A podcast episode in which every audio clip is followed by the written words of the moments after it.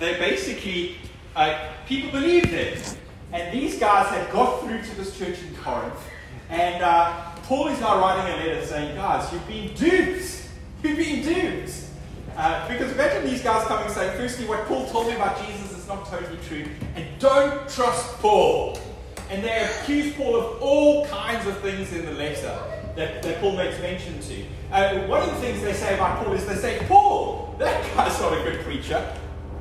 Honestly, that's what they say. That guy's not a good preacher. Of course, they're speaking to people in ancient Greece. And in ancient Greece, uh, every, you know, the, the, the most powerful celebrities of the day were powerfully trained orators. They could stand up in front of a crowd and they can dazzle people. One of the philosophers called Demosthenes used to put uh, river rocks in his mouth and, and learn to, to, to do these speeches with the Roxy's mouth just to develop the power of his voice. So they go, Paul, that guy can't preach. And obviously in this team, there must have been one of the guys at least who had a dazzling oratory ability saying, don't listen to Paul, listen to us. Look how we can tap dance, you know, through our mouth. And then the other thing, they said, hey, we heard that Paul doesn't even take money from you guys. What?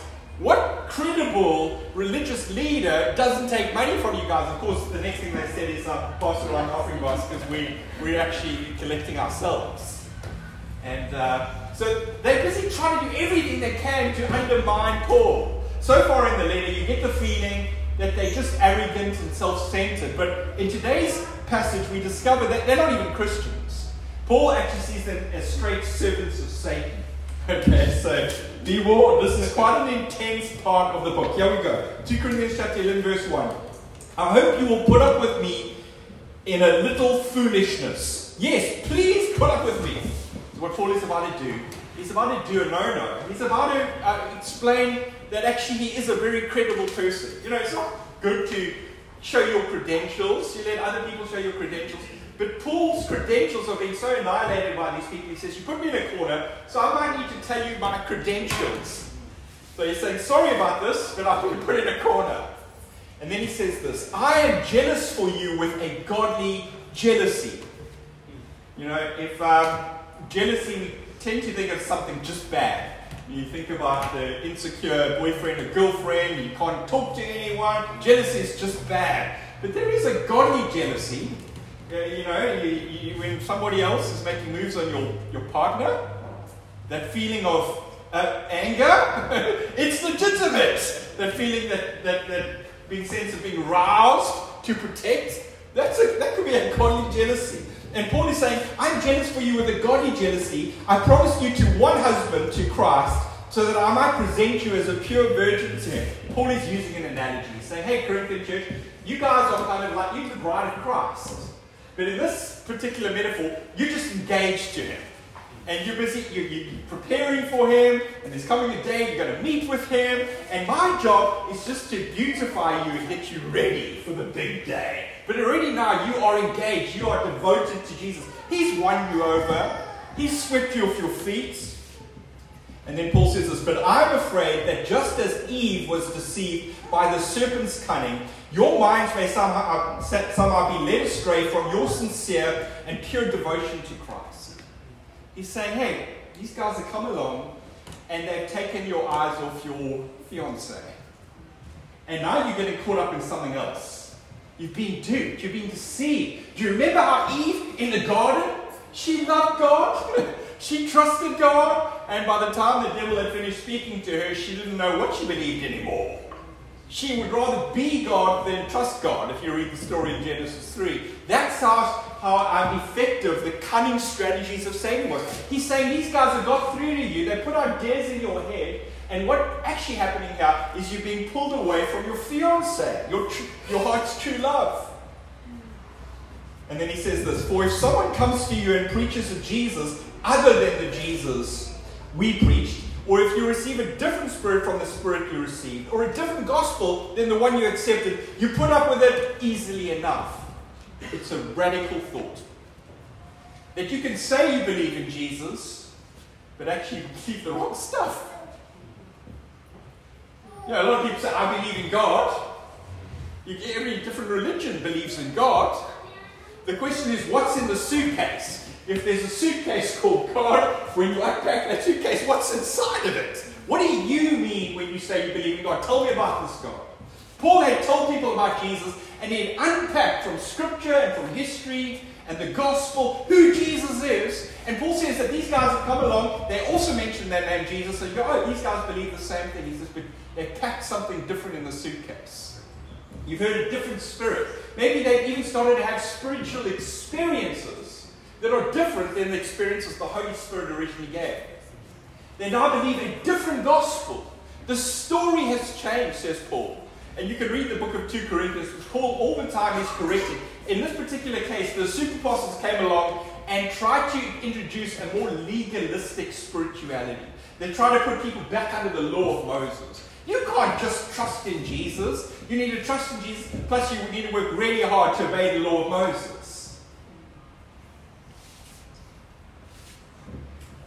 I do not think I am in the least inferior to these super apostles. He's being sarcastic.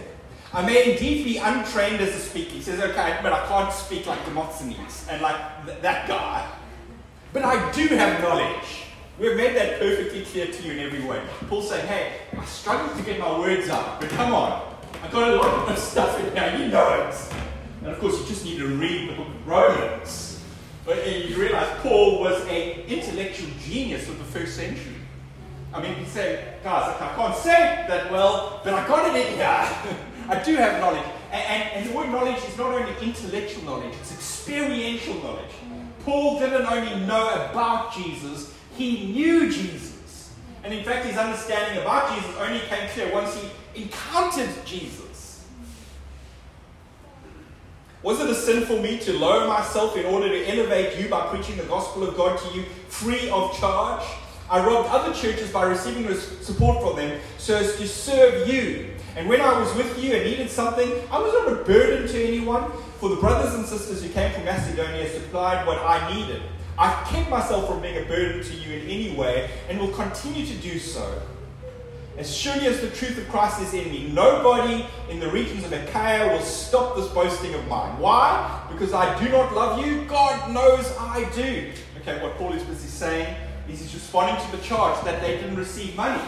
He says, Hey, I do need money to live. And in this case, I actually fetched the salary from churches in Macedonia.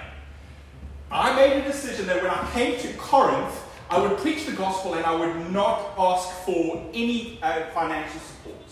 And the reason he does it, he actually explains in 1 Corinthians, is that in the city of Corinth, there were these orators that would walk around and they would pass around the basket in exchange for their oratory dazzling power. Paul thought, you know what, if I go to Corinth and I preach the gospel and then I ask for financial support, they'll confuse me with these people. So he had an idea. Another church in Macedonia and Greece said, Don't worry, we will support you. And so Paul is busy explaining why he doesn't ask for money.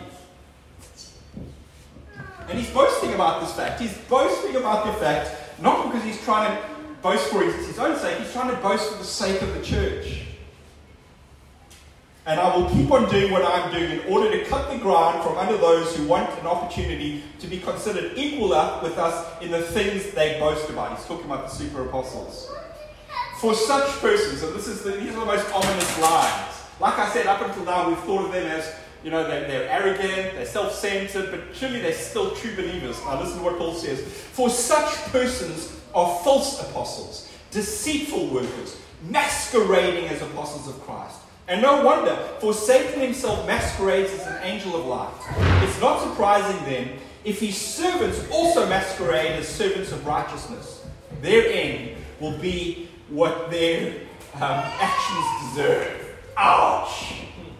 You're saying these guys pretend to be servants of righteousness, they pretend to be servants of Christ, and you are dazzled by the look of them, by the way they present themselves, the things they say, the scratch under the surface, and you will see something more sinister is afoot here. These people have been sent by Satan to try, try to bring destruction to this particular church. And then he gets onto the character of Satan. Satan is the master of disguise. He's the master of disguise. You know, if, if Satan were suddenly materialized in front of us, he wouldn't be this this, this glowing red angel with a pitchfork and the smell of disgusting sulfur would fill the air. In fact, he's described as an angel of light. An angel of light. He, he would dazzle us with, with beauty. And that's how Satan works in the world. He still works through deception. He still presents himself in a way that is so enticing.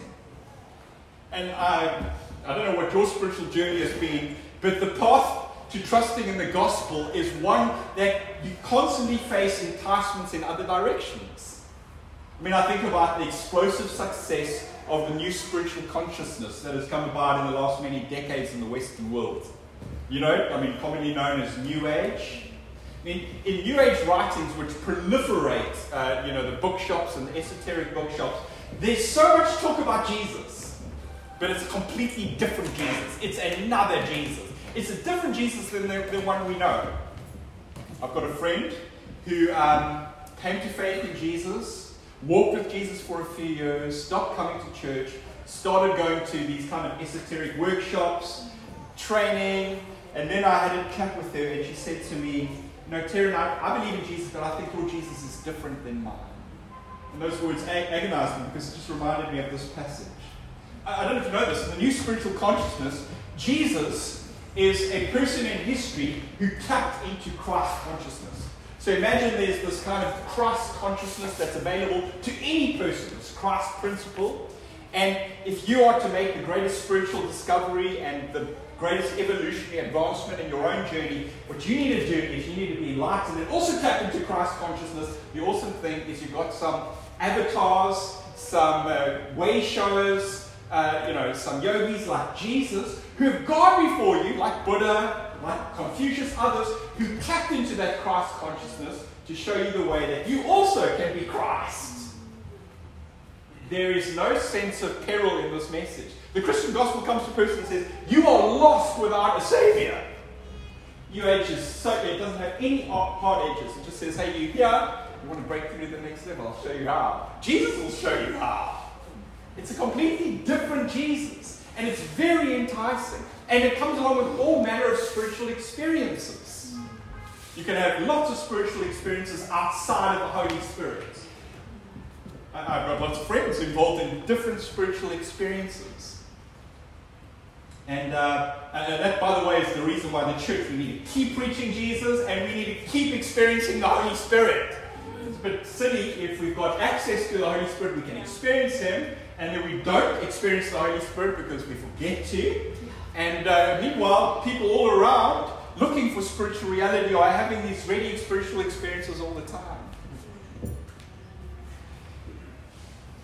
Listen to that verse again, verse 4.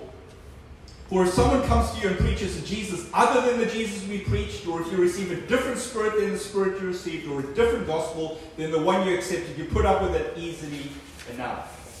So what I want to do at the end of my message, I just jotted down some points here, um, is I want to speak about the real Jesus. The real Jesus you find in the Bible. By the way, it's an enormous subject, and I'm only going to look at it from one angle. But Mark chapter 8, if you can just put that up on the screen. Jesus and his disciples went onto the villages and around Caesarea Philippi. On the way, he asked them, Who do people say I am? That's still a good question. Who do people say I am? They replied, some say John the Baptist, others say Elijah, still others one of the prophets. As the centuries have ticked on, there are now reams of answers to that question. Who do, who do people say Jesus is? He's kind of, you know, everybody's got their own spin on him. And uh, this is a critical moment in the, in the story of the Gospels, and the whole church is going to be built on what happens next. Verse 29 Who do you say I am? And Peter puts his neck on the line and he says, You are the Christ. By the way, if you read the Gospel of Mark, this is the high point. This is the revelation upon which the church is built.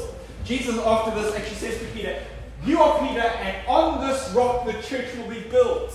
People think the rock refers to Peter. The Catholic Church believes, you know, actually the whole church is built on the Pope Peter, the first Pope. But it's not. The rock it's this revelation that Jesus, who lived in Nazareth 2,000 years ago, is the Christ.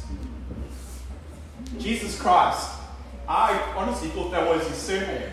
Until I became Christian started reading the Bible.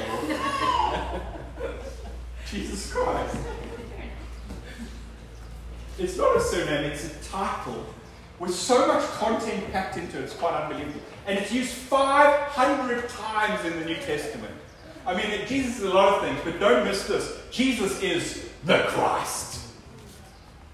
Do we mean when we say Jesus is the Christ? A Christian, by the way, is somebody that acknowledges Jesus is the Christ. I mean, Christian could be other things, but a Christian can't be less than that.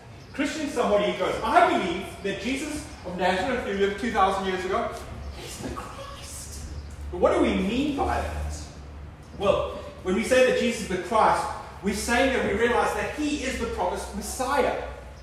The word Christ is Greek for the Hebrew word Messiah. And the word Messiah literally means the spirit empowered king. In the Old Testament, there were all of these prophecies about a coming mighty and merciful king that would rule over the earth and would be kind of the earthly counterpart to, to God in heaven. So God, if God will have his throne in heaven, but his throne will flow through this Christ, who will also have a throne on earth.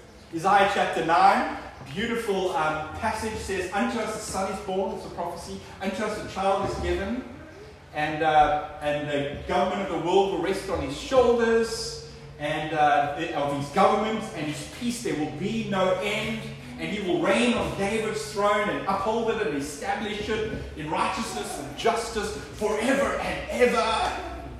I mean, talk about a stunning promise. A child born to us who would be king of the world, who would sit on a throne that doesn't just last for a couple of decades, but forever. I mean, one of the cool things about the history of the world is, you know, kingdoms come, kingdoms go. Kingdoms come, kingdoms go. I mean, every empire that seems like it's now the eternal empire begins to fade. Isn't that what's happening in America? Seems like it's going to be the eternal empire up until the last few years. Like, uh oh, maybe not. Now we're looking to East China. What's coming out of that place? Are you going to be the super kingdom of the world? And this promise comes along that there will come a kingdom that will rise on planet Earth that will never end. I mean, it's an exquisite promise. To, to call Jesus the Christ means that, that we believe that Jesus is the king who brings the kingdom. He's the king who brings the kingdom. When you read the, the story of the Bible, the Old Testament, there's all of these promises, this expectation. And as the story of the Old Testament goes on, there is such disappointment. Because what's happening to Israel is that they're getting their butts whipped by life. They just keep on getting tyrannized by nations. And right near the end of the Old Testament, the prophets start standing up and saying, There is coming a powerful disruption. The present evil age, the one that we live in, is about to be eclipsed by the coming future world. So think about the present evil age is like this, and the coming future age, and the prophets are saying there's coming a Messiah, a moment when the present evil age will be eclipsed by the future kingdom age, the coming future world. And when you read Isaiah, especially Isaiah tends to really hone in on this chapter after chapter. He speaks about how the, the, the kingdom of the, the, the, present age of injustice and war will be eclipsed by peace, by um, harmony. Darkness will be eclipsed by light. The, there's no spirit anywhere we look. Oh, but the spirit is going to come and he's going to pour out like a deluge of a flood that will cover the nations of the world. People everywhere will know the Spirit. The oppression we now know will give way to redemption. Sickness and brokenness will give way to healing and wholeness. Dis- distress and despair will give way to peace and joy and vibrant life. God will defeat his enemies.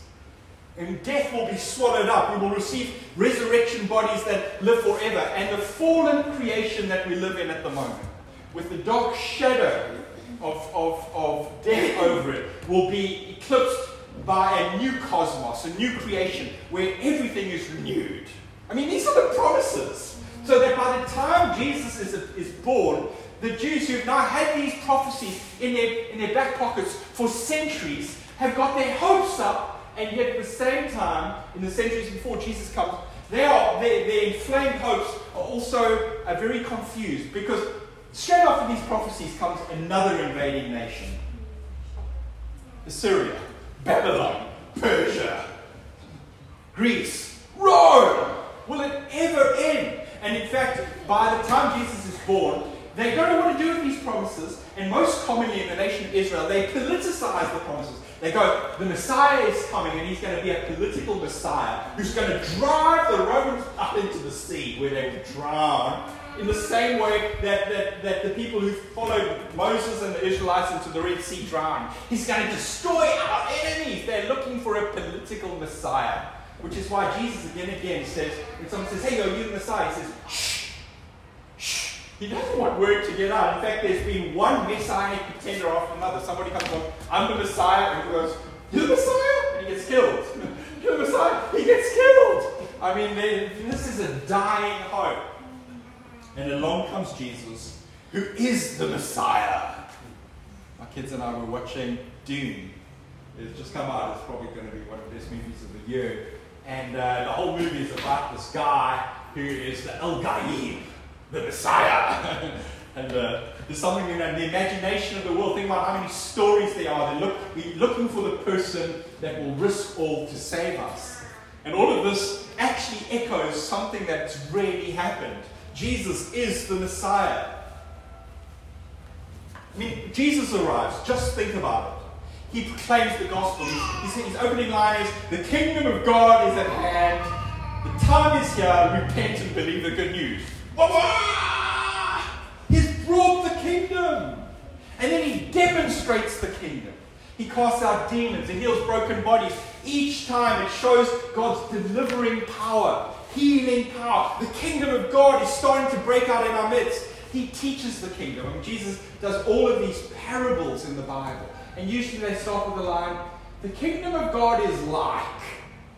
He teaches the kingdom. And then when he gets all these disciples, he, he guides them to reorganize their entire lives around the kingdom. He says, when you pray, pray the kingdom. I mean, you know the Lord's Prayer maybe, Our Father in heaven, hallowed be your name, your kingdom come, your will be done on earth as it is in heaven. He teaches his disciples to seek the kingdom. He says, look around at people who don't know God. They're running after material wealth, they're running after comforts. They're running after security. Not you. You seek first the kingdom.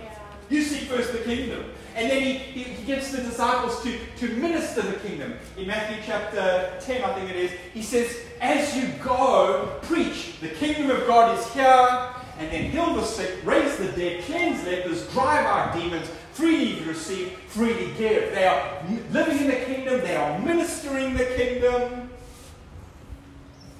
I mean, what is Jesus' death? Jesus' death is a king taking on in full frontal power the forces of darkness. What is his resurrection? His resurrection is the embryonic um, arrival of the new age, the new creation. His body is new. And what's happened to Jesus' body will happen to your body. In fact, will happen to the whole cosmos. What is his ascension when Jesus rises up to heaven? Well, it's him rising up to sit on his throne. This week um, I said to Ivy, Ivy, choose a song, any song. We usually go through the Bible as a family. Sometimes we just, I don't know what to do next, and I say, Psalm, anything between 150. And Ivy goes, 110. I said, you wouldn't believe Psalm 110 is the song most quoted in the New Testament, and we read it. Where David looks up and he says, The Lord said to my Lord, I don't think about that. Here's a guy writing a song. He sounds ridiculous. He's speaking, he's, he's the top dog in the world, he's the king. And he's looking up and he says, The Lord said to my Lord. It's like, you mean there's two guys above you? And obviously it's God the Father, God the Son. And the Lord said to my Lord, Sit at my right hand and let me make all of your enemies a footstool at your feet. I mean, this is God's great plan that Jesus would rule and reign. Jesus is seated on a throne. And then when he sends out the Spirit, the Spirit is the inbreaking of God's kingdom. We taste the powers of the coming age. I think what we need to understand is that when we believe and call on Jesus as Christ, what we discover is that, and this is the great surprise in the story of the Bible, is that we live in the already and the not yet. Remember what I said? Isaiah and the prophet said that the present age will be eclipsed by the future age. Well, Jesus comes, he doesn't wrap up the present evil age, he simply launches his kingdom age in the middle of this age. So that we now live in the age of the overlap. I mean, it's quite amazing. You can't understand the Bible unless you understand what I'm trying to do here with my arms, by the way. this is it. I going to translate on the podcast. Yes, I know. Podcasters, you guys are lost forever. Should have been in church. Jesus is already here, but there's so much more coming. You, you know when, when every morning there's the shaft starting to shine out from the eastern horizon? You can't see the sun, but it's already here. We haven't experienced all of the kingdom, it's still coming, but already now shafts of light are in our midst. So that the church is caught between a victory and a triumph. Oscar Cullmann, a brilliant German uh, theologian, came up with the ultimate analogy for living in the already and the not yet, just two years after World War II came to an end. He was the first guy to spot the analogy. He says, We are like those that are caught between D, uh, D-Day and V-Day. Do you know the history of World War II? D-Day is the invasion of Normandy. The, the, the, the, Allied forces land on Europe, and once they get a foothold on the land, now we just know it's a matter of time. Once they get a foothold and a beachhead in Europe, it's just a matter of time. So victory is guaranteed already. But uh, so it's a D-Day. V-Day only comes a year and a little bit later when they finally actually, you know, they've won the war. So in a sense, D-Day, the war is won. V-Day, the war is done. The church is caught between a victory. Jesus has already, the, the war is already won. The war is not yet done. We're caught in between the overlap of the ages. Darkness, suffering, it's still in our midst. But the future glory is still coming. Last weekend I listened to Julie talking to um, Sam. Sam was asking all kinds of questions. We pray for these conversations with our children where they, they, they tend to just become really spiritual, spiritual curious. And Julie was answering so well and was describing how one day Jesus is going to come back in glory and in power. The first time he came was in weakness, under the radar, so to speak. But next time he's coming back with glory and power, and he's to he's to eliminate all the suffering. He's going to tell all the bad things in the world. And Sam this wide-eyed, and he said, "This is very good for me." and he's only how old is he? Seven years old. Then he's got some painful memories already. his console's out. He's been hit by his brother a thousand times. He's had his ego wounded by, you know, he knows suffering. He just longs for this day when suffering will come to end.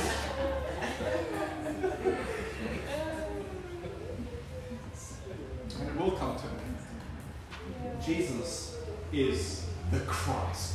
When we say that Jesus is the Christ, we pin our hopes to that Jesus. I know what's in your suitcase, the Jesus suitcase, but this is what the Bible puts in that suitcase.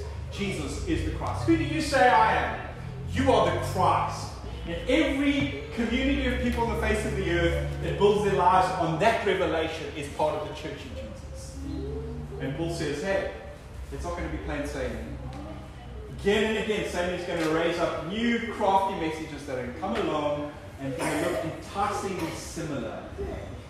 But have, remember what he says. He says, and you put up with it. Don't put up with it. Have discernment. Paul is begging the Corinthian church, be discerning. You're going to build your life on the gospel. Make sure you build your life on Jesus as the Christ. Not just somebody who momentarily tapped into Christ consciousness. the Christ. The one who saves us and saves the world. Let's pray. Jesus, we love you, we worship you, we trust you.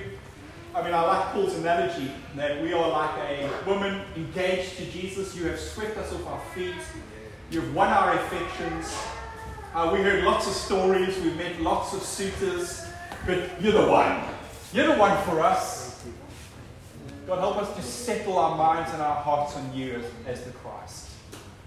Settle our lives on you as the Christ and, and help us to be discerning not only for our own lives, but for people we love. I mean, here's Paul. He cares about this Corinthian church.